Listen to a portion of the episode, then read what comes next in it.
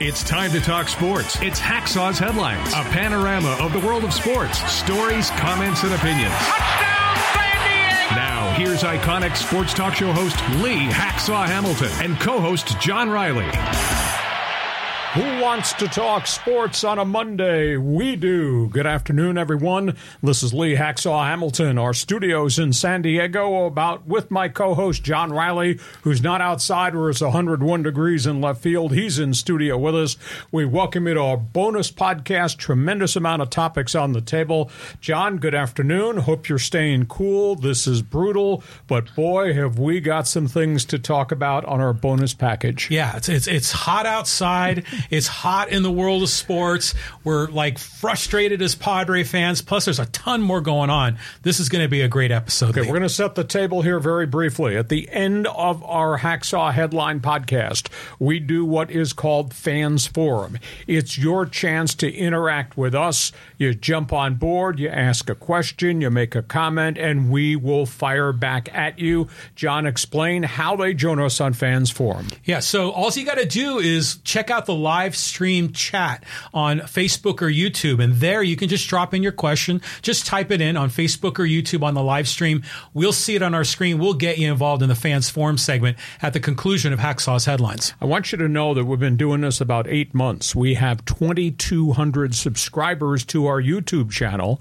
And John dragged me kicking and screaming into Instagram and TikTok and threads and all that. We have over 8,000 followers in about nine weeks just on Instagram alone. So if you're new to what we're doing, we ask you to subscribe, we ask you to share, we ask you to tell everybody you know what we do with the bonus package on Monday, what we do with the regular Thursday podcast. And by the way, check my website. That's the address right up top, leehacksawhamilton.com. If you like sports, I guarantee you will like what I write every day, every night on the internet. John, off and running. Let's talk about your baseball team in left field. This was a brutal weekend in Philadelphia, Lee. I don't know if the Padres are going to recover. Uh, Padres must win road trip has turned into a lost weekend, John. Uh, now they're going into Toronto, then they go to Detroit, then they come home, but they play big boys when they get home, including first place Texas, Baltimore, which is on the brink of being in first place, and the Dodgers. Padres are just not playing well. It's not a complete team anymore. As the headline says, they are 10 games out of first place. They are now seven back of the last wild card position, and the clock continues to tick. I guess the burning question is Bob Melvin in trouble as manager? You know, I think there's huge questions about the handling, or is it the mishandling of the pitching staff? I'll give you a couple of prime examples, and I don't like to nitpick. But here you got Blake Snell just on a blazing hot stretch, and you pull him after five innings. Blake Snell, eyes open, and said, I wasn't toasted or roasted. Give me the ball. Let me go out another inning. Uh, you got Joe Musgrove. Musgrove has been phenomenal, 7 0 in his last nine starts, ERA of about 1.58. He goes eight days between starts. And there's a huge question about when are you using Josh Hader? Why can't you use him back to back? Course, the middle of the bullpen has been a disaster. So I just think there's managerial questions that have to be asked about Ruben Niebla, the pitching coach, who's supposedly got great credentials, and Bob Melvin, the decision maker, as to who you're using, when you're using them, and why you're doing certain things, when obviously segments of the pitching staff are leaking oil right now. And I thought about this last night, and I got really upset and I'm a journalist. I'm not supposed to get upset about the team in town. They're 0 9 in extra inning games, John. Yeah. 0 9 with a $253 million payroll, and they quote Fab Four at the top of the batting order. Now, last I checked, when you go to the 10th or the 11th or the 12th inning, there's a ghost runner at second base. You mean with this batting order, which is potentially dangerous most every inning, with a runner out there that would be the go ahead run, you can't win an extra inning game. That just blew my mind. I, I'm going to have to go back and do some research to figure out what their team batting order is in extra innings. But they're 0 and 9 with that batting order and with Ghost Runner starting at second base. That just driving me crazy. So we're pushing. We're pushing to August 1st and the trade deadline. Do you keep the Fab Four together? Would you get tremendous value if you traded Juan Soto? Could you make a haul if you move Blake Snell? I mean, hell, if you're 12 games out of first place or 15 out of first place going to the trade deadline, do you keep it together or do you make changes? And then the other question if you think you can still hang in there and you make a deal to go get somebody else, are you willing to trade top minor leaguers, the Preller model? Are you willing to trade Jackson Merrill, the shortstop? Are you willing to trade maybe their top minor league pitcher down at Class A, Rob Snelling, to go get an established guy? Looking for another bat? Now, please tell me. Do you think Tommy Pham or Wil Myers, both available, would make a difference trying to save your season? And do you really think getting Robert Suarez back and Luis Campusano back off the IL within this week It's going to save your season? So, John, you tell me where they are. Is the manager in trouble? Why the hell can't they win extra inning games with a ghost runner at second base in this batting order? And what do you do to the roster? Who do you give up? What do you want to get? Stay the course, make moves. Your turn. Okay, there's a ton there. So, what what does uh, what we do about um, yeah about Bob Melvin? So, first of all, he's got all that great experience, but he was working with the Oakland A's when they had a bunch of young guys. He wasn't managing these big egos, these big money guys. Now, here's an interesting case. Is remember in the National League Championship Series when he let Suarez pitch to Bryce Harper rather than bringing Hader in in the eighth, and then Harper hits the home run, the Padres lose. Well, this time Harper comes up in extra innings and the or no, maybe it was the ninth inning when this happened when they tied it up. Oh, I get that right. I think I, that's what happened. It was in the ninth, and the oh, first base was open, and Hader was pitching, and he pitched to Bryce Harper. And you're thinking, okay, this is the matchup we should have seen in the NLCS, but this is when you should have walked him you know, because first base was open and that run doesn't mean anything. And yet you pitch, chose to pitch to one of the best players in the Major League Baseball. So there's questions like that that I wonder about Melvin. You know, you, on one hand, you think he's got all this experience, but then, you know, here we're just a bunch of dudes like in our, on our couch with a beer watching the game and, and we're questioning these decisions. I don't get it. Oh, Padre Twitter. Think they're pissed off? Oh my God! Holy cow! They're going bananas. Now, what were the other two items on the table there? All right, you're 0 and 9 in oh, extra Oh, innings with a Fab Four and a Ghost Runner at second. Does that drive you crazy? It's awful. And besides it being 0 and 9 in extra innings, they're I don't know what the number is, but it's staggering what their record is when they're behind after six or seven innings. Eight and thirty-four. That's what it is. It's just awful. So they have no like will. They they don't have this drive that we want to see, except for certain players like Tatis when he came through pinch hitting in the eighth. Uh, but you know, what do you do with the roster? Um, well, first of all, Snell, they should have let him pitch longer. The bullpen's been a disaster. You got to let him go deeper. But Snell, I think, is a guy you can trade. Um, I think Soto, you're probably not going to get back what you gave up when you gave him Five to Washington. Yeah. But I think you've got to make some moves here because it's not working. And if they can essentially retool and kind of rebuild the farm system, you're going to keep your core guys Machado, Tatis, uh, Musgrove, Darvish. They're not going anywhere. But Snell, Hader, maybe Soto. Those are guys you deal. Campusano helps you a bit. Suarez helps you a bit, but they're not going to save the season.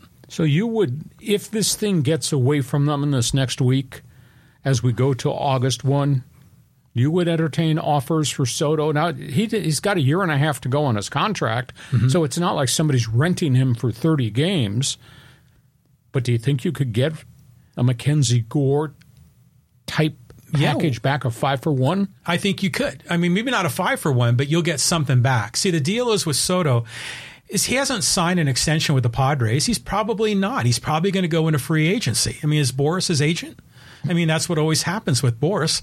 And you look at Soto and you're saying, okay, this guy is legit. His OPS looks great. He walks a ton. The power is kind of comes and goes, and he cannot play defense. His defense in left field is terrible. So now I'm thinking maybe you move him and maybe we just kind of rethink this. Now, Move Hader? oh, well, Hader's a free agent at the end of the year. But why don't you offer him a contract? We know he's locked down. Mm-hmm. But they haven't done that. Well, again, this is like Ohtani. You know, how, are, is the owner making a, a contract offer before the trade deadline? I don't know. I think they think I think Preller has Suarez penciled in as his closer of the future, and I think they if they can get something back for Hader, they do it. But I realistically, we keep hoping and praying they're going to turn the corner, and they never ever do. Oh, this is just this is hard to accept. Oh, it's terrible. I've never seen anybody put out obscenities on Twitter like you did on Sunday night. Okay, we go from that. Let's Okay. talk about midseason baseball. This is kind of interesting. Yeah, so I mean, this is uh, Rob Manfred. He's got a lot going on here with all these rules changes. I mean, how do you think he shapes up with this uh, new format? Commissioner's office just on Sunday night released a midseason report card on the rule changes, and this is kind of fascinating. And you and I kind of agreed, even though you, you were yelling at me from left field with your opinions, that the rule changes would make a positive difference to the game, and it really have. Pitch clock. Uh, last year, games went three hours and five minutes. First half of this season to the All Star break this year, two hours, 39 minutes. I think people really like the faster paced game. Uh, violations, spring training, they average like four violations per game. You know, the pitch clock, on and off the rubber, throws to first base, etc. Since opening day, one violation every two games. So virtually everybody has gotten used to it. Ban on the shift. This is a little bit different. I thought the numbers would be higher. Last year's team batting average 242 with the shift. This year team batting average 248. I thought it'd be a little bit higher, but Yeah. it's not. At least the first half of the season. Home runs 2.3 more home runs this year than last year. And of course, baseball's become about long ball. Mm-hmm. So home runs have gone up. I don't understand this stat. Stolen bases up only 1.8 stolen bases a game this year compared to last year. And this is with how many disengagements? You can only go to the base twice. Yeah. Guys, we, we thought, well, based on what we saw the first couple weeks of the season, guys would be running all the time, and they're not. I mean, that, that's the one number that really stood out to me. Only 1.8 stolen bases upgrade per games. Runs. People likes offense. Last year, 8.4 runs per game. This year, John, 9.2 runs per game. Now, I don't know how much of that's got to do with the bad Oakland A's and Kansas City Royals pitching staffs, but the two teams combined are averaging nine runs per game. TV ratings. TBS up 41%. ESPN Sunday Night Baseball up 17%. And baseball attendance is up 8% the first half of the season. And the demographics of who's attending games, young people, teenagers into their 20s, numbers have rocketed. Yeah. So I, I think all in all, the rule changes, as controversial as they may have been to the traditionalists, seem to have had a real impact in the game. And you just look statistically at what's gone on. Uh, your response? Yeah, I, I like the rules changes. And in, in the beginning, I was, you know, old school curmudgeon. Uh, we don't need a pitch clock, but I like the pace of games. But they still have bugs in the system. Remember that deal with Odor last yesterday, and I think Soto is pitching for the Phillies, and the, the umpire screwed it up, you know. So and then they end up wasting five minutes arguing about it. So they still have some bugs and kinks to work out, but. I like the uh, I like the the pitch clock. I like the banning of the shift. Although I'm shocked that the Padres haven't been able to capitalize on the banning of the shift as much. I thought guys would be driving balls through all sides of the infield because we're not loading the right side of second Yeah, base. But I think they're still trying to hit home runs. You know, well, and that's how they get paid is when they hit the home run. And so there's still some things I think uh, this goes to Bowmel and a lot of other managers is they need to shift their strategy. You know, they need to be thinking like Whitey Herzog in the 80s, you know, looking for speed on the bases, punching that ball through because you don't need to mash it over a shifted right side and try to hit it over right field wall. yeah, I, I just get the sense that they're hanging around waiting for somebody to pop one, knock one out, and that hurts them. They don't have. I don't think they've got a lot of team speed on that roster, and I think No. maybe that's why they're not running very much. But you got to build towards some of that. One, one other comment you made about the demographics. This is very evident at Petco, is that there's a lot of young people. It's like a party city when Oh, you're there on Fridays and Saturdays, and the families too. But I think it's just becoming cooler for young people to go to the ballpark, um, especially with all the entertainment amenities and the food and the kind of the um, yeah sort of the gourmet food and all the different options, beer gardens and things. It's become a neat place, and these new ballparks in Pittsburgh and Cincinnati and everywhere else really attract a lot of young folks. There's no doubt Petco is really a destination point for entertainment. Yes. Oh, by the way, there's a ball game going on, but there's just a cool aura. And you know, we watch Padre telecast, and you just see the young families and all the kids and wearing the gear and just having a good time. And by the way, we hope the team wins. Uh, I yeah, I, I think Petco has really become a destination point for entertainment in downtown San Diego. Okay, that's baseball. You got a response. You're watching us on our live stream. Fire us a comment on Fans Forum, so we'll get to it right at the end. Your opinion counts. Ask a question. We will give you an answer, agree or disagree.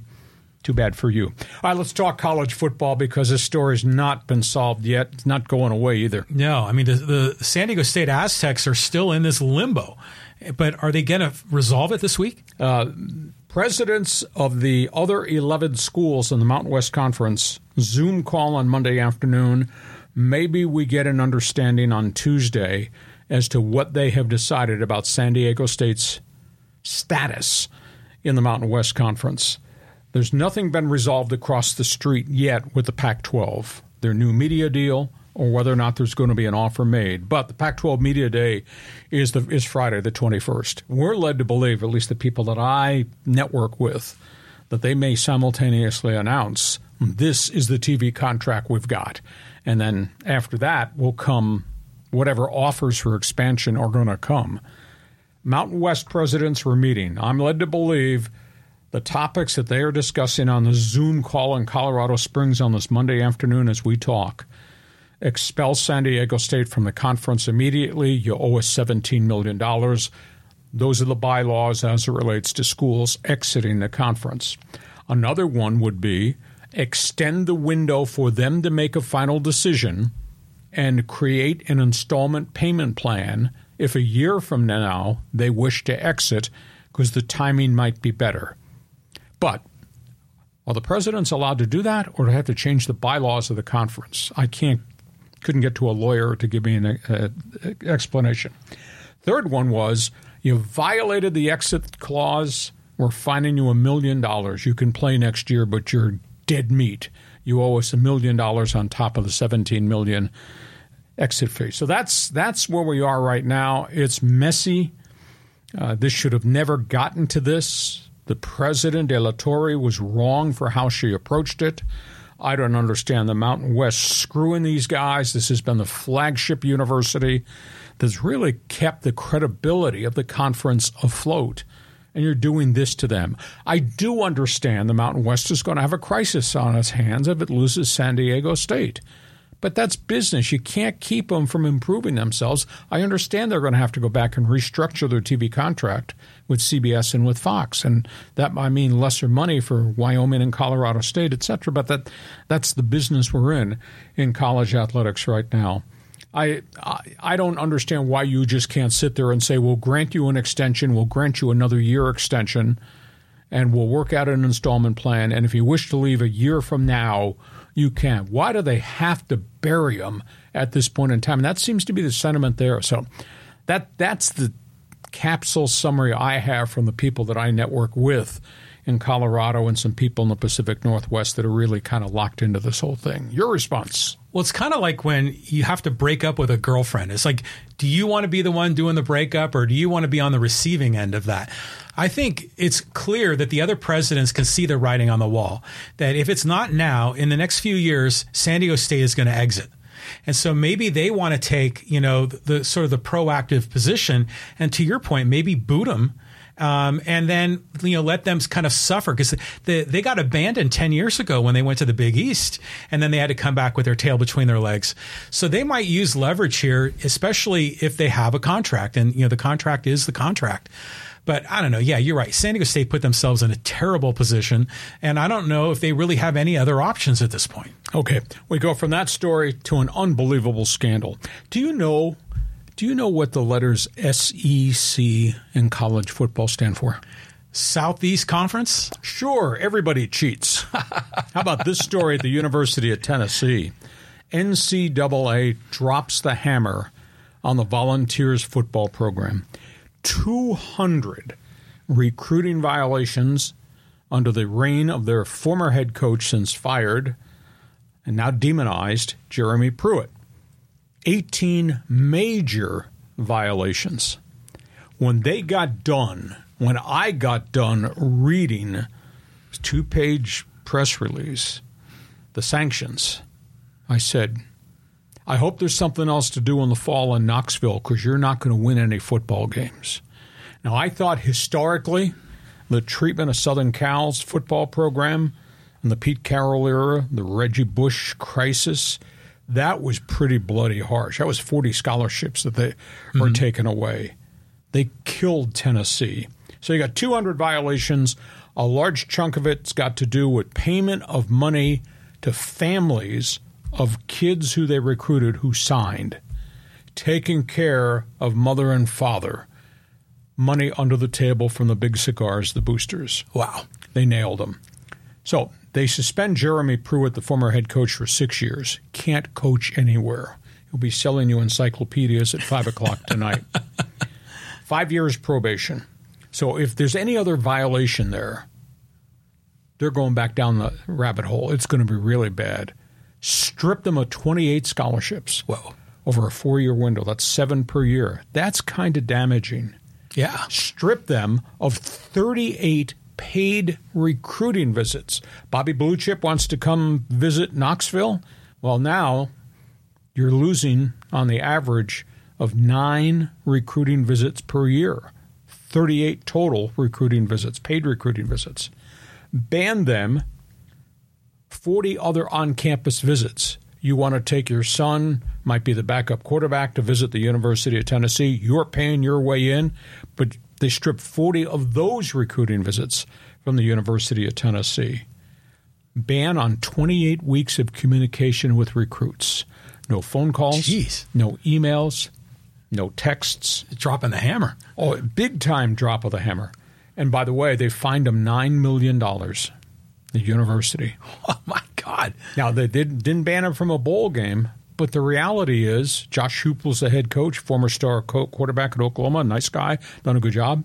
He's not going to a bowl game, so there's no reason to ban him. You can't lose that many scholarships, that many recruiting visits for Bobby Bluechip, that many random recruiting visits in which the family pays to go, and, and to go seven weeks per year over a four year span, 28 week total ban on communicating with recruits. That's wow. devastating stuff. So they didn't kill them, but they're going to be down for a while. Why didn't they just restructure it in the form of an NIL so that they could still, you know, the boosters could still funnel the money to the players, but stay within the, you know, within the paradigm of what's acceptable? Taking scholarships away means less talent. And you, well, I mean, the boosters will still pay whatever the NIL is going to look like over the next four years they can pay what they want. But you got less players, less Bobby Blue chip players to come in. Well, yeah, now they do. To but, wear orange. But they, they didn't have to put themselves in this position if they had you know, channeled the money the same way, the right way, because now we all know there's money, there's recruiting money going on but now it's sort of above board with NIL deals as opposed to, like you say, cigars and behind the curtain with the boosters well, as it all used this to Jeremy be. Pruitt stuff happened before the NIL ever came ah, into existence. Okay, then that's the difference. This goes back four to five to six years, but that's pretty significant stuff. I wonder what Peyton Manning is thinking about all this. Oh, my alma mater.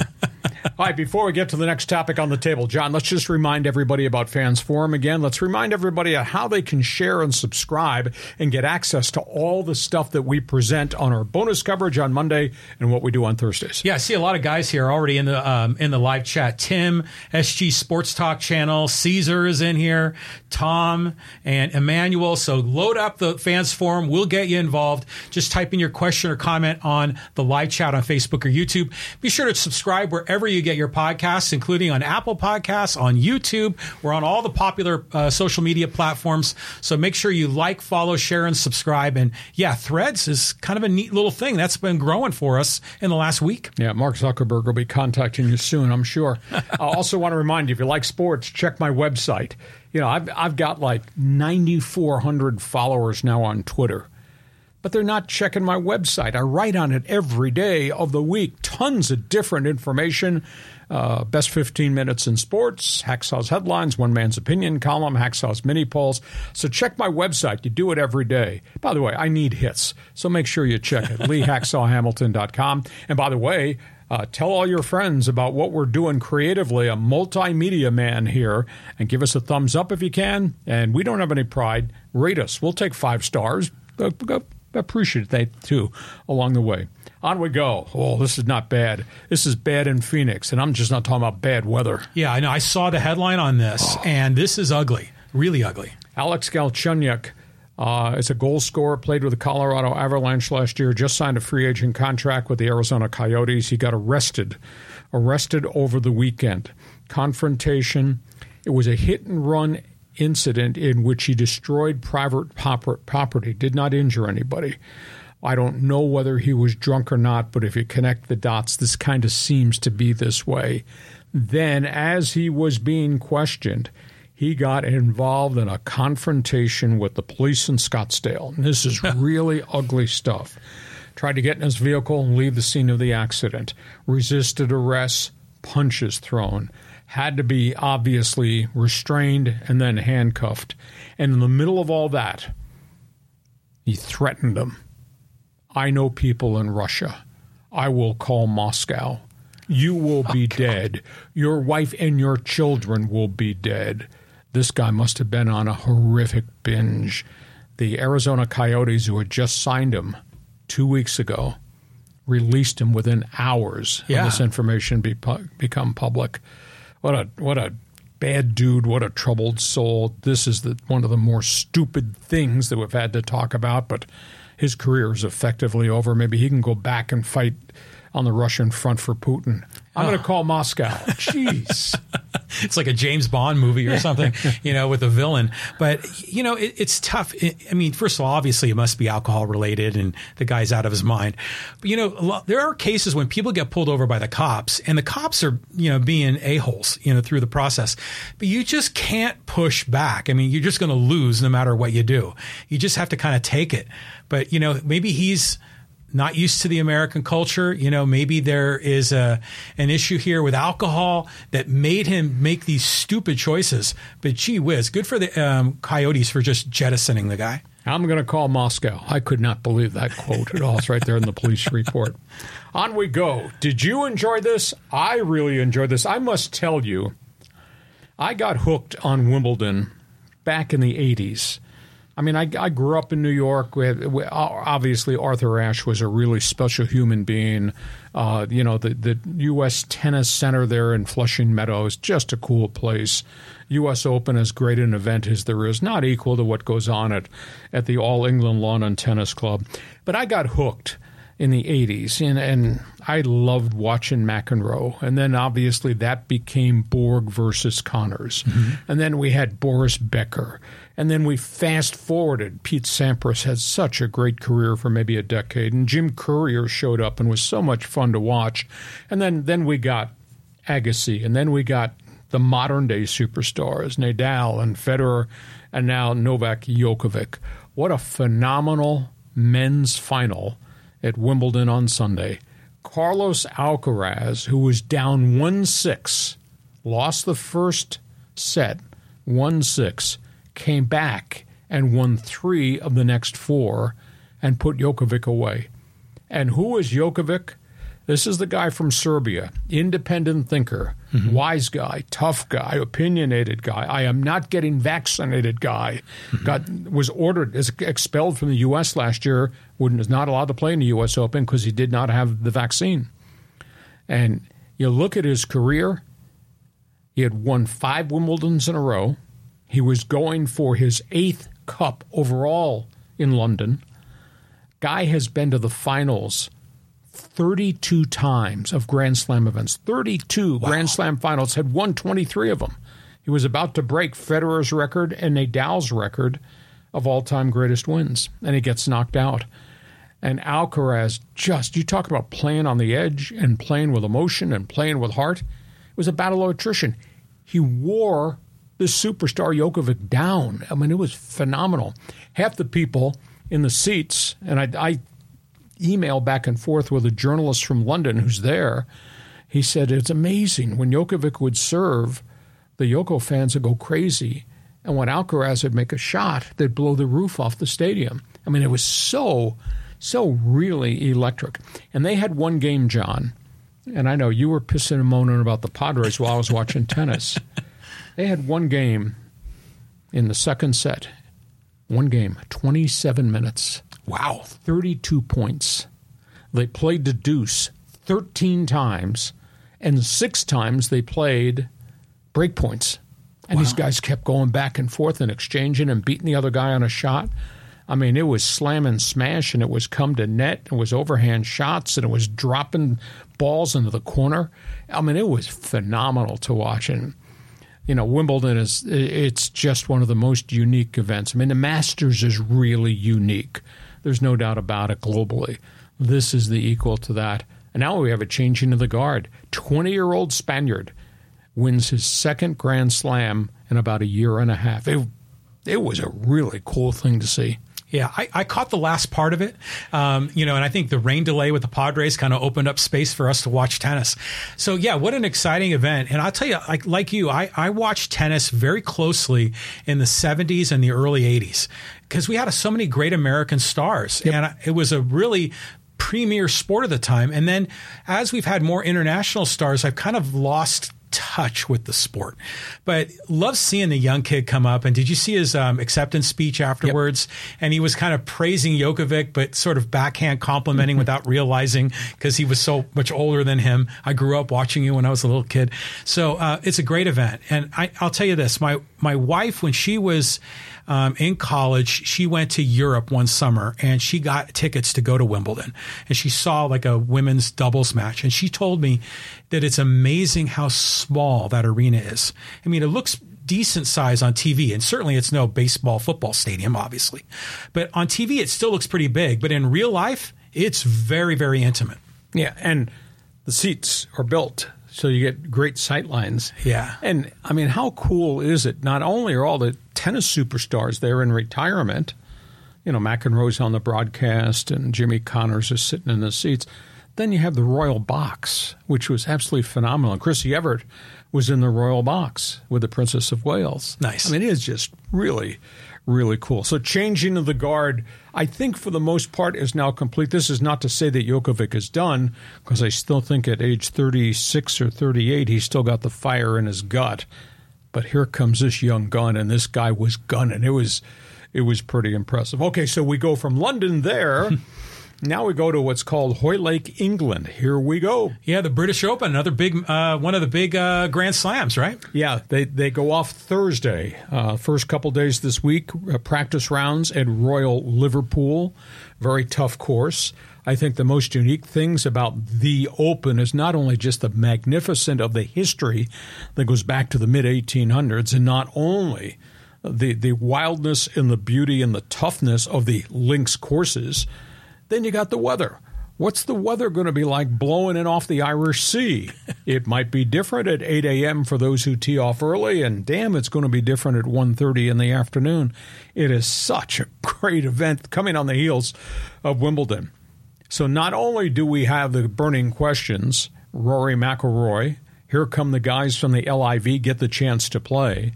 We've got all the quote unfinished business, and that guy – has stood up and made some statements. We're talking about Xander Schauffele, the ex Aztec, who's right on the brink of becoming a superstar. He's gotten to this level where he's he's played a bunch of final Sundays. He's been the top of the leaderboard and faltered off. He's been at the, the middle of the pack and climbed back up. Hasn't won a, a Grand Slam, but he's, he's played well in certain flashes. But he goes public on Saturday and he says, We want answers. We, the players, the aftermath of PGA LIV. He says, Jay Monahan has lost our trust. He says, we need questions answered from the commissioner right now. Xander asked, how could you bypass the players in terms of the data that was being negotiated? He says, the players want a vote in this decision. Now, this comes on the heels of the congressional hearings where the senator from Connecticut, Richard Rosenthal, just demonstrably stood up and told the PGA this is wrong to take blood money. This is wrong to try to make Saudi Arabia look like a different country when we all know what Saudi Arabia is. And Xander said uh, the commissioner had emailed every player on the tour a 275 page document which listed the background of the talks and what was proposed and what they think they should be working on. And he said, Too little, too late. This information should have been provided way before any announcement was made about a quote merger. And then Xander wrapped it up. And he just left this question hanging out there that Jay Monahan is going to have to answer.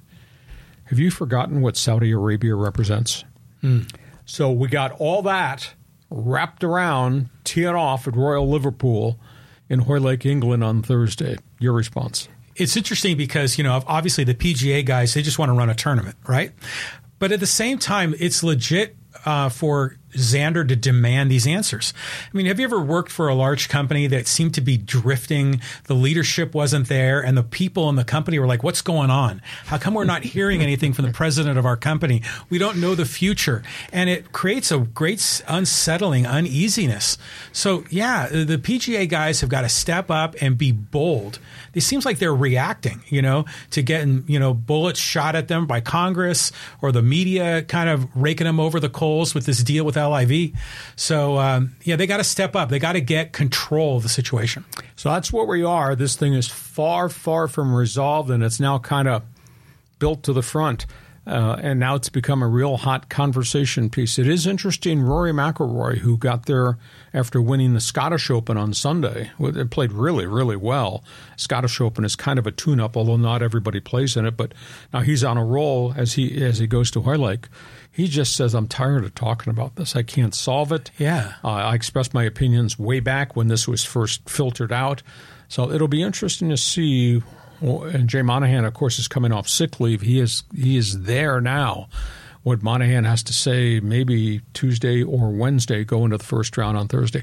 But it is a great tournament. Holy cow! If you get excited about watching Wimbledon tennis, I know golf fans that just go crazy watching this. It's such a neat global event, and it's so wrapped around the history. Oh yeah, of the guy who founded it, the old Tom Moore, mm. back in the 1820s. So, bring on golf Thursday, but we haven't obviously solved the issues. Okay, John, fans forum, your turn. Those guys are standing in line out there in left field where it's 101 degrees today on a Monday.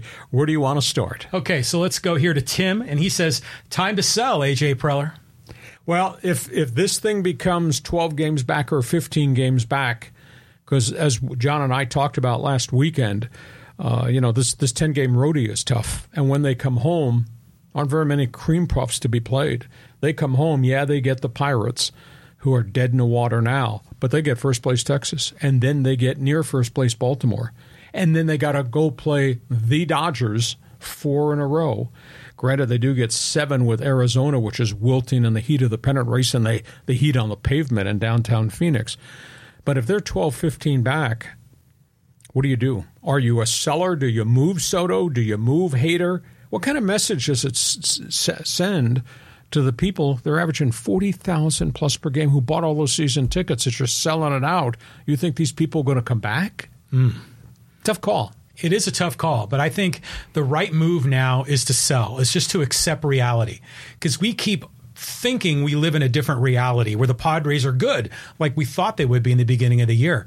But this is just such a disaster. And in Kevin Acee's column in the UT, he was commenting about how after that game on Sunday, Manny Machado just looked spent. He looked exhausted, you know, because they're trying so hard to fix it and nothing's working.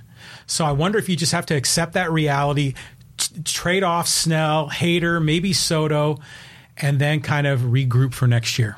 Yeah, but you're not going to regroup with the same team and the same potential because if you're trading established major leaguers. And Soto has played much better the last couple of months than he did the first two. I just don't know. They gave up five top prospects, including Mackenzie Gore, to get Soto. I don't know that you can get five prospects by putting Soto there. And if you do, you're creating a huge hole in your batting order and in left field. And who the hell's going to be your closer? Don't tell me Robert Suarez. He's got to make sure he can pitch an inning right. without having a flare up in his elbow. Mm-hmm. Uh, it's it's just a really complex mosaic now that they have to navigate through. Um, isn't it amazing, though, that at the beginning of the year, we were so optimistic. We said, oh, this lineup is deep, you know, and they're going to have to pitch to the guys seventh and eighth and ninth in line. They're going to get strikes to hit. And oh my God, the starting five looks great. We had too many starters. Those guys are going to be great relievers. We've got Suarez and Hader on the back end. We have too many resources. We have too much talent. How are we going to fit them all on the roster? And now look where we are now.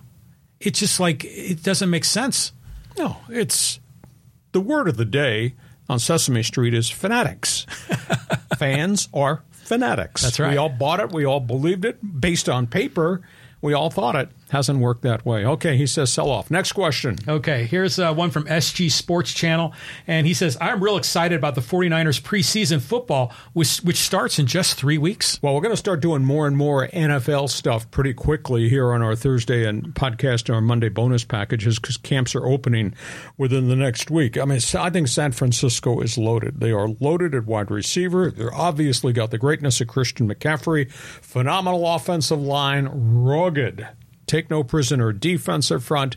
And the burning question, obviously, is is can they keep the quarterback on the field, and who is going to win the starting quarterback job? But we'll talk more NFL football as we go forward. San Francisco's elite in the NFC, but then again, the AFC's got Kansas City and the Super Bowl trophy and all that. It'll be fun, but we'll we'll deal a lot more NFL going forward. Yeah, I think we're anxious to see how that whole quarterback situation works out with the 49ers. But people are hungry for NFL content. We posted that that vertical video about Jon Gruden, you wanting to burn down the NFL. Boy, that lit up Instagram. So the the fans are hungry for NFL content. Be here Thursday, be here Monday. We will talk more NFL football as we march on, John. Okay, lots more Padres comments here from the fans.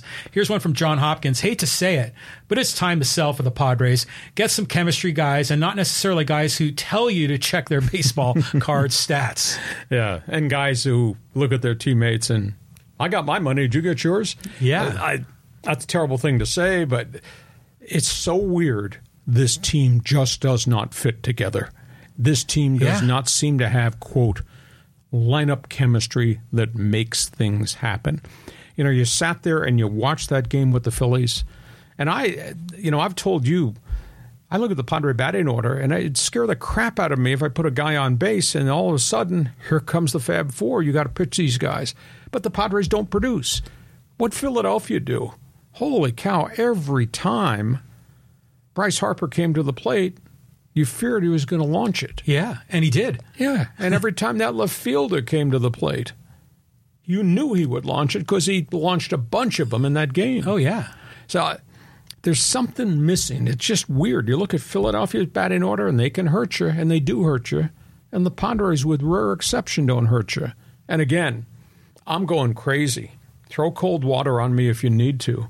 But how can you be 0 9 in extra innings, where every extra inning starts with a ghost runner at second base, and you got the Fab Four at the top of the order, and you can't drive home that ghost runner and win a game in extra? How is that humanly possible?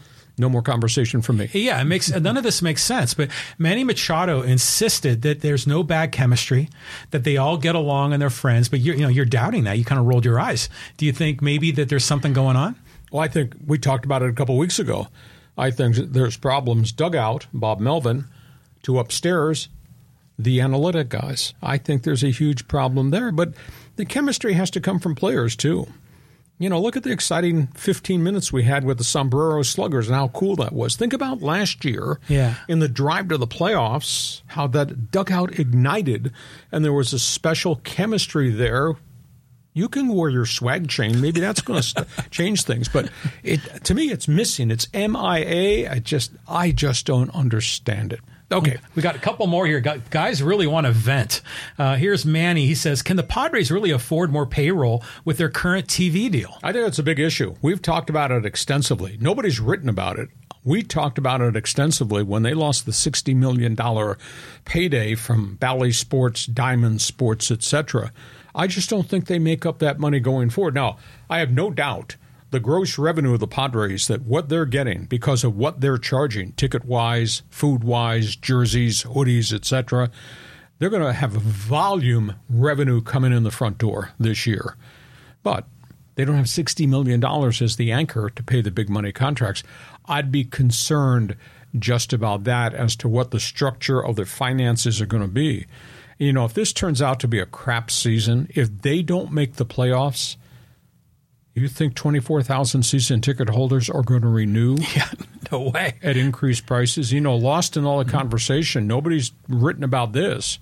They raised their ticket prices a combined 38% the last two years 18% one year, 20% the next year with the premise and the idea we're going to sign players and we're going to win. Well, they signed them, they charged you money for it, and they haven't won yet. It's a tough disappointment. Holy cow. Well, I think they're going to get some replacement revenue for the lost Bally's deal, but they're not going to get the full sixty million yep. a year. Um, but yeah, to your point, you wonder about the season ticket renewals because how many sellouts have they had this year? It's been like twenty something. Oh, it's record setting. Yeah, and imagine how disappointed those folks are. And you know, when you roll in a family of four, you know, you're dropping a big chunk of change. Um, so it's just been so difficult. I mean, thank goodness Petco is still a fun place to go. Yep. And there's all that energy and electricity, even if the team comes up short. But that can only last so long. Concur. We got a couple more here. Want to fire us questions? Okay, here's another one. Uh, again, people just venting about the Padres. From Emmanuel, he says Padres need to trade Soto and Hader. At this point, the season is over, especially if the Diamondbacks and Dodgers land their trade targets. All right, here's what I'll tell you.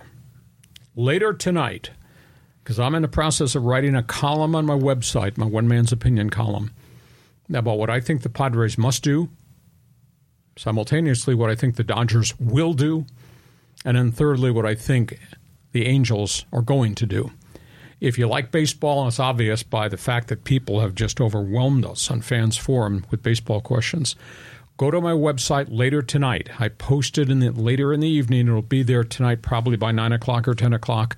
It'll be there tomorrow morning. Go to leehacksawhamilton.com. You can always respond on my email. I have an email link that goes from my website to John's house, back to my house, into my email address. You can always respond. But read my, my columns are extensive and they're really, really unique and different, as witnessed by the response I got this past week when I wrote about the death of newspapers. And that'll be another topic on the table. We're going to do a roundtable yeah. discussion on. But um,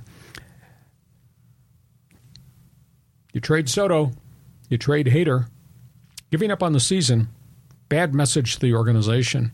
And is that not an indictment of the general manager and his methodology? Yeah. Big issue. Well, it seems like Peter Seidler really likes AJ Preller. Yep. Okay, but how long is that going to continue? Especially Call them excellence. Hasn't won bleep, with the exception of one series against the Dodgers last October. Mm-hmm. Yeah. So this this is a really tough spot, but I think yeah, the Padres are going to have to make some adjustments. I do want to comment about the your website and all the writing because we think of you as the voice of the Chargers. You know, we think of you as the voice of Mighty 690 and 1090. We don't really think of you as a writer, but your writing is actually very good. I tend to think so. Yeah. I mean, you do a really good job with that. And I can see how the way you work because you you really gather your thoughts and you're able to put together a nice column, and then a lot of that content comes out here in the podcast. You are right. I am bleeping brilliant. Thank you. okay, let's move on. A couple more on fans forum. Yeah, this is you talked about lineup chemistry with the Padres, so let's get Tom's question involved. He says, "I'm relatively new to the baseball world. Since Soto's OPS is almost 900, actually I think it's more than that. Why have they never placed him first at bat?" Well, because he's a power bat. In addition to be a guy that gets a ton of walks Um, you know, OPS is on base percentage, whether that's singles or bases on balls, coupled with slugging percentage. And if you want Soto there to produce to his max effort, you would probably push him back in the lineup with the hope you're going to get guys in front of him on base, and then he goes yard and drives home two or three runs. Didn't surely didn't happen at the beginning of the season. Holy cow, what a mechanical mess he was! has gotten progressively better. He's hitting balls on on frozen ropes now and line drives, home runs, etc. So he's he's kind of in sync for the most part. But that's that's a quick answer as to why you don't bat him leadoff because yeah, he does get on base, but you'd rather have him hitting home runs with Tatis and somebody else in front of him on base. Well, I think the other part of the story is is that he was. So I've heard through the grapevine that he was kind of pissy about batting one or even two because he wants to be a three or a four guy because he wants to get the ribbies so he can have a bigger numbers and, and make a bigger deal when his contract is up. Sure, exactly. It's all everything is interrelated here. The bottom line is dollar bills. Okay, let's go to some of the social media comments because there are a ton of these as well. And uh, let's talk about the Clippers. I think this is a good one. Uh, this is from uh, Rafi on uh, Instagram. He said, I would pull a 360 and get rid of both of them. He's talking about Paul George and Kawhi Leonard. If I sign them, I'm trying to trade them somewhere else. Both are damaged goods, and you would have to be a goofball GM to sign both on the wrong side of 30 for 40 or more years. And before you respond, I just want to say doing a 360 is one of those things that people say it the wrong way. It's a 180 if you want to turn around. Whirly Bird. Okay. Uh, he's making reference to what we talked about last week about the Clippers and what they are going to do. Uh, this Wednesday, the NBA window opens in which teams can negotiate max contracts with their stars. And Kawhi Leonard, Paul George headed into the final year of their contract. Uh, the max contract they could get would be four years, two hundred twenty million. Those are two phenomenal players, but those are two players that have had a lot of injuries in the last three years. I went back and counted 308 games the Clippers have played over four last four seasons, 308. Mm-hmm. Those guys have missed 266 games combined. Oh my God! Kawhi's had three surgeries on his right knee. Uh, he's just underwent another one in the offseason for cleanup of the knee. Before that, it was a torn ligament. Before that, it was the devastating quad injury. He's breaking down. Paul George has had three different injuries, all of them fluke, torn elbow ligament when a guy ran into him, knee injury, back injury, hip injury. Uh, I think between them, they've had seven different injuries in LA in the last couple of years. So the burning question for the Clippers organization you like these guys, you traded for these guys, you think these guys could get you to the championship level, but they can't stay on the floor. Now, are you going to max them four years, 220 going forward after this season? Phenomenal amount of money. I don't know that I would do it. They owe you another year. If they go out and if they get hurt again, their value goes down, and maybe you sign them for a different extension.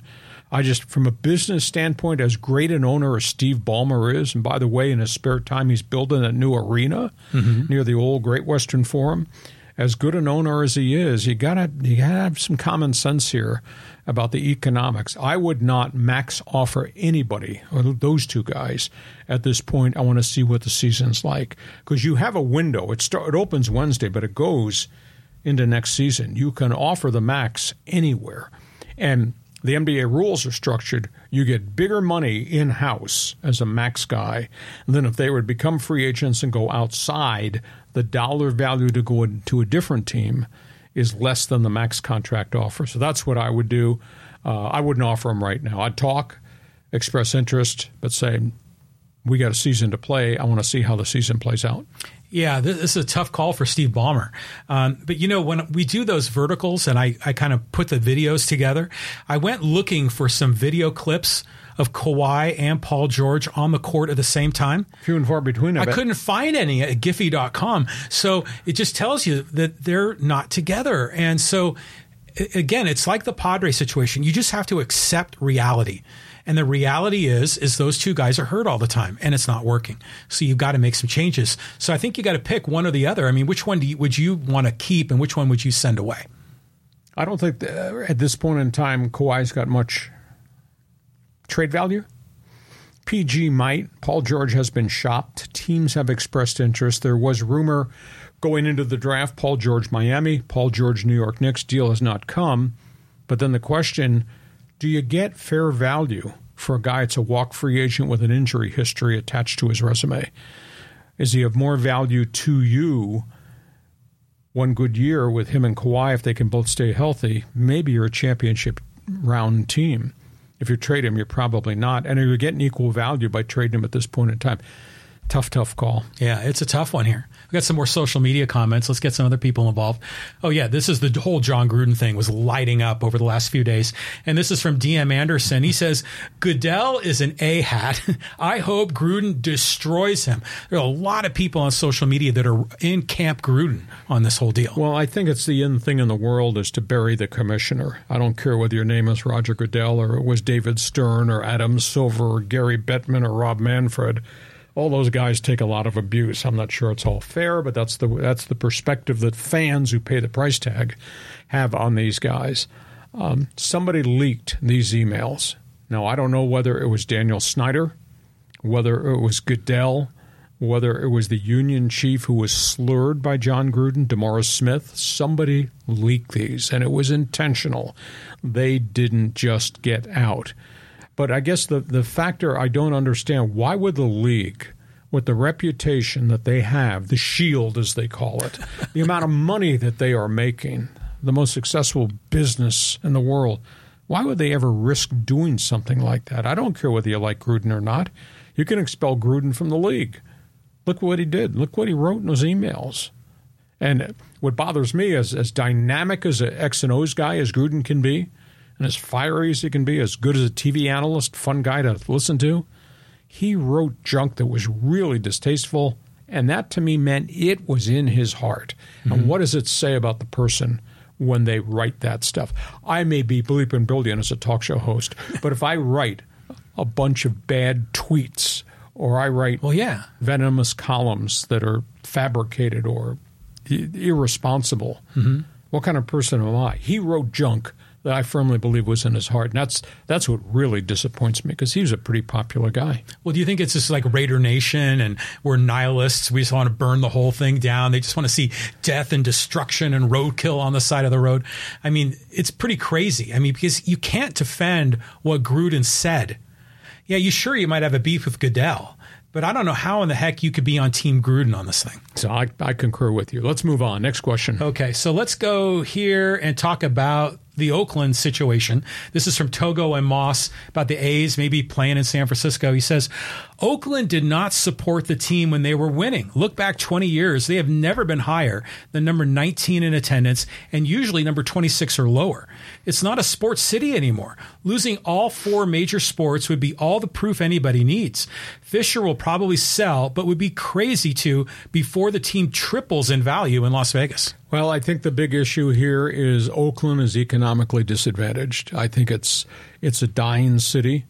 Uh, it's been passed, obviously, in industry. It's been passed by Silicon Valley. It's it's been totally set aside by the growth of downtown San Francisco. And the Athletics have been plagued by really bad ownership. I'll give you a quick history lesson. They were owned by a great baseball man, Connie Mack, when they were the Philadelphia Athletics. Mm-hmm. And he did not have money and they played at Old Shibe Park. He sold off his stars twice, Jimmie Foxx and other great Hall of Famers. And they moved to Kansas City, and they weren't well financed in Kansas City, and they became the joke when baseball was they became a farm club for the New York Yankees because every time there was a good prospect in Kansas City, he wound up at Yankee Stadium. You've heard the name Roger Maris, have you not? Oh, yeah. Okay. Charlie Finley bought them. He moved them to Oakland. And they built through the farm system. And as strange a guy as Charlie O was, he had good baseball people. And they got to the World Series, and they had Reggie Jackson, and they had Sal Bando and Joe Rudi. I mean, thought you were there. You yeah. know, you were yeah, screaming. Campy Campaneris. That's and, right. Oh yeah. But the end of the day, he decided I'm getting rid of these players. I'm not going to pay these players this kind of money. Now he he got into war with Bowie Kuhn, the commissioner, mm-hmm. and the commissioner blocked him multiple multiple times. And then Charlie finally gave up the fight and sold the franchise. Uh, and then they've gone through all these different small money owners, and, and now you got John Fisher.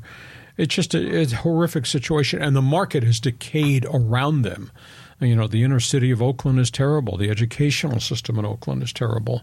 Um, it's it's just a bad, bad marketplace at this point in time. Could they have flourished if they had been allowed to move to San Jose and build a stadium, or move to the Silicon Valley, or move to Sacramento? Now the Giants blocked them under the territorial rules, so that's that's why that stuff did not happen. But I don't I don't think there's any way out. They're going to go to Las Vegas. But the, I guess the burning question is: This a good owner? Is John Fisher a good owner? Is he strictly a an entrepreneur profiteer?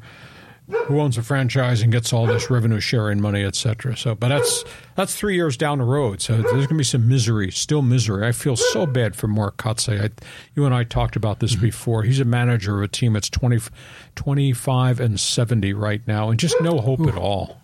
That's brutal. Yeah. Um, you know, the, uh, just looking at the social media comments, the fans are really angry with Fisher. Everyone's upset with mm-hmm. this guy. But how long has Oakland Coliseum has had those tarps on the upper deck, like all the way around? Well, that was built for Al Davis and the Raiders, and then Al Davis left, and the Oakland A's were playing baseball in a badly designed football stadium. Uh, and then the product wasn't very good, and it just it's just everything that was a, could happen as a negative happened as a negative uh, in the Bay Area, and it's too bad. I mean, if you go back and watch the movie Moneyball, you think about all the great players that played in Oakland for a chunk of time. And then Billy Beane tried to reinvent it mm-hmm. and had some success, but never got to the World Series. Okay, let's do one or two more here on Fans Forum. Okay, let's talk about Coach Prime. Um, this is from Pretty Boomer. It says, uh, "Gentlemen, uh, Coach Prime stated in previous videos that this was partially due to an old NFL injury to his toes, and he had been dealing with the pain for years. The blood clots were discovered while he was coaching at Jackson State, after which he learned from his mom that a few of the older family members had previously." Previously dealt with the same. I hope that helps with some of the questions. He even partially addressed it in his interview with Shannon Sharpe. Nice podcast. I respect how nicely you address the health issue, as not every host does so in a classy and respectful way. Well, thank you. Uh, you know, I, I did not know extensively about family issues, whether it's diabetes or blood clots. Um, you know, I, there, there, was a scare here for about three weeks where there was actual thought that they might have to amputate his leg just because the blood clots were so bad. Uh, and they've amputated a couple of toes already. I think there's still a fear that there may have to be more. I think he's accepted his his life circumstances. Um, so we'll get him healthy. He'll get to camp in August, and he is function. He functioned very well despite being quote in recovery from surgeries while he was at Jackson State. But I know they're so excited in Boulder and they're sold out Folsom Field and they're so amped. It's such a new team, such a different team. I think it's going to be a hard season because I think when you make as many changes, you know, 62 out of 72 players are new to the program. It just it just takes time to build it. And even though he reaped what he thought as a bonanza, of guys in the transfer portal. There's a lot of people in college football that are pissed off that he used the transfer portal to dump all those bodies out in the street. So it'll be interesting to see what kind of team he puts on the field and how he copes with it if it if it turns out to be a two and ten football team. Well, I think it might be the first year or two, uh, but I'm rooting for him. Um, I, I, I, think the world of him, and I think what he accomplished at Jackson State and just the whole energy he brings. And yeah, he used that transfer portal and blew out a ton of guys, but they only won what they won one game last year. I mean, they had to make radical changes. Can we fit a few more questions in? Two, two more, two more. Okay, here's a good. There's a soccer comment from Maka2, and he says, "Above all, Christian Pulisic hates hates to miss Champions League. Everyone on that Chelsea team was wise to get out of the dumpster fire. They've bled a lot of players in this offseason. I just don't know what Chelsea's ownership, which is led by an American, Todd Boehly, minority owner in the Dodgers." I don't understand what what their business model is going forward unless they're letting the coach dictate all the player personnel moves. But you know, Pulisic's stay in Chelsea was as a young player learning on the job, which is really hard because that's the most elite soccer league there is in the world. And then he had a lot of nagging injuries. So we'll see what it's like when he goes to AC Milan. We're biased because he wears the red, white, and blue. Mm-hmm. We're biased because we have seen an 18 year old grow into a leader and a man at age 24 he's produced here for our USA World Cup team. But obviously he's not produced with any consistency because he wasn't in the lineup on the field with any consistency, and he was hurt a bunch, which impacted his consistency playing for Chelsea. So we'll see where it goes. You know, 2026 damn can't get here quick enough for me as it relates to U.S. World Cup soccer. And by the way, a side comment Thursday, Women's U.S. Nice. World Cup starts in Australia and in New Zealand. And Team USA plays, I think it's Vietnam. Uh, this will be the, the, the final go round for Megan Rapinoe. And obviously, you got Alex Morgan and all the newcomers who have talks of Women's World Cup. I think, I think it's aired here Friday. It's actually Saturday down under, but the game will be aired here Friday on Fox. I'm so excited to see that. Yeah, that's going to be a lot of fun to watch. But imagine Pulisic, go back to him for a minute. Let's say he's on AC Milan and they win their league and they go to the Champions Cup uh, and he his team ends up beating some of the uh, Premier Leagues from from Britain. Wouldn't that be great? Oh. Well, he's got to score a pile of goals for that to happen, but Yeah. uh, it is interesting. There's so many players that have moved this summer. The big money in in the English Premier League has, has just changed everything. There's so many quality guys. Uh, we've talked a little bit about Harry Kane, the who great goal scorer, record-setting goal scorer for Tottenham Hotspur, another elite team in the English Premier League. Harry Kane is now in the middle of a bidding war between Bayern Munich and suddenly Paris Saint Germain in France has stepped up and put a wad of cash on the table. And there's been so much player movement. Uh, EPL guys to Saudi Arabia, EPL guys going to other EPL teams being stolen in free agency. So English Premier League is kind of like baseball free agency now in the NFL draft. Boy, they are moving. Yeah, and I think there's been Messi sightings in grocery stores in Florida. So here, let's get this one more question in. And this is, uh, we we were talking about maybe the possibility of a daily dose of hacksaw. And uh, Bryce Dixon says, Do it, hacksaw. I called your show as a nine year old and talked about the Bruce Hurst trade with you.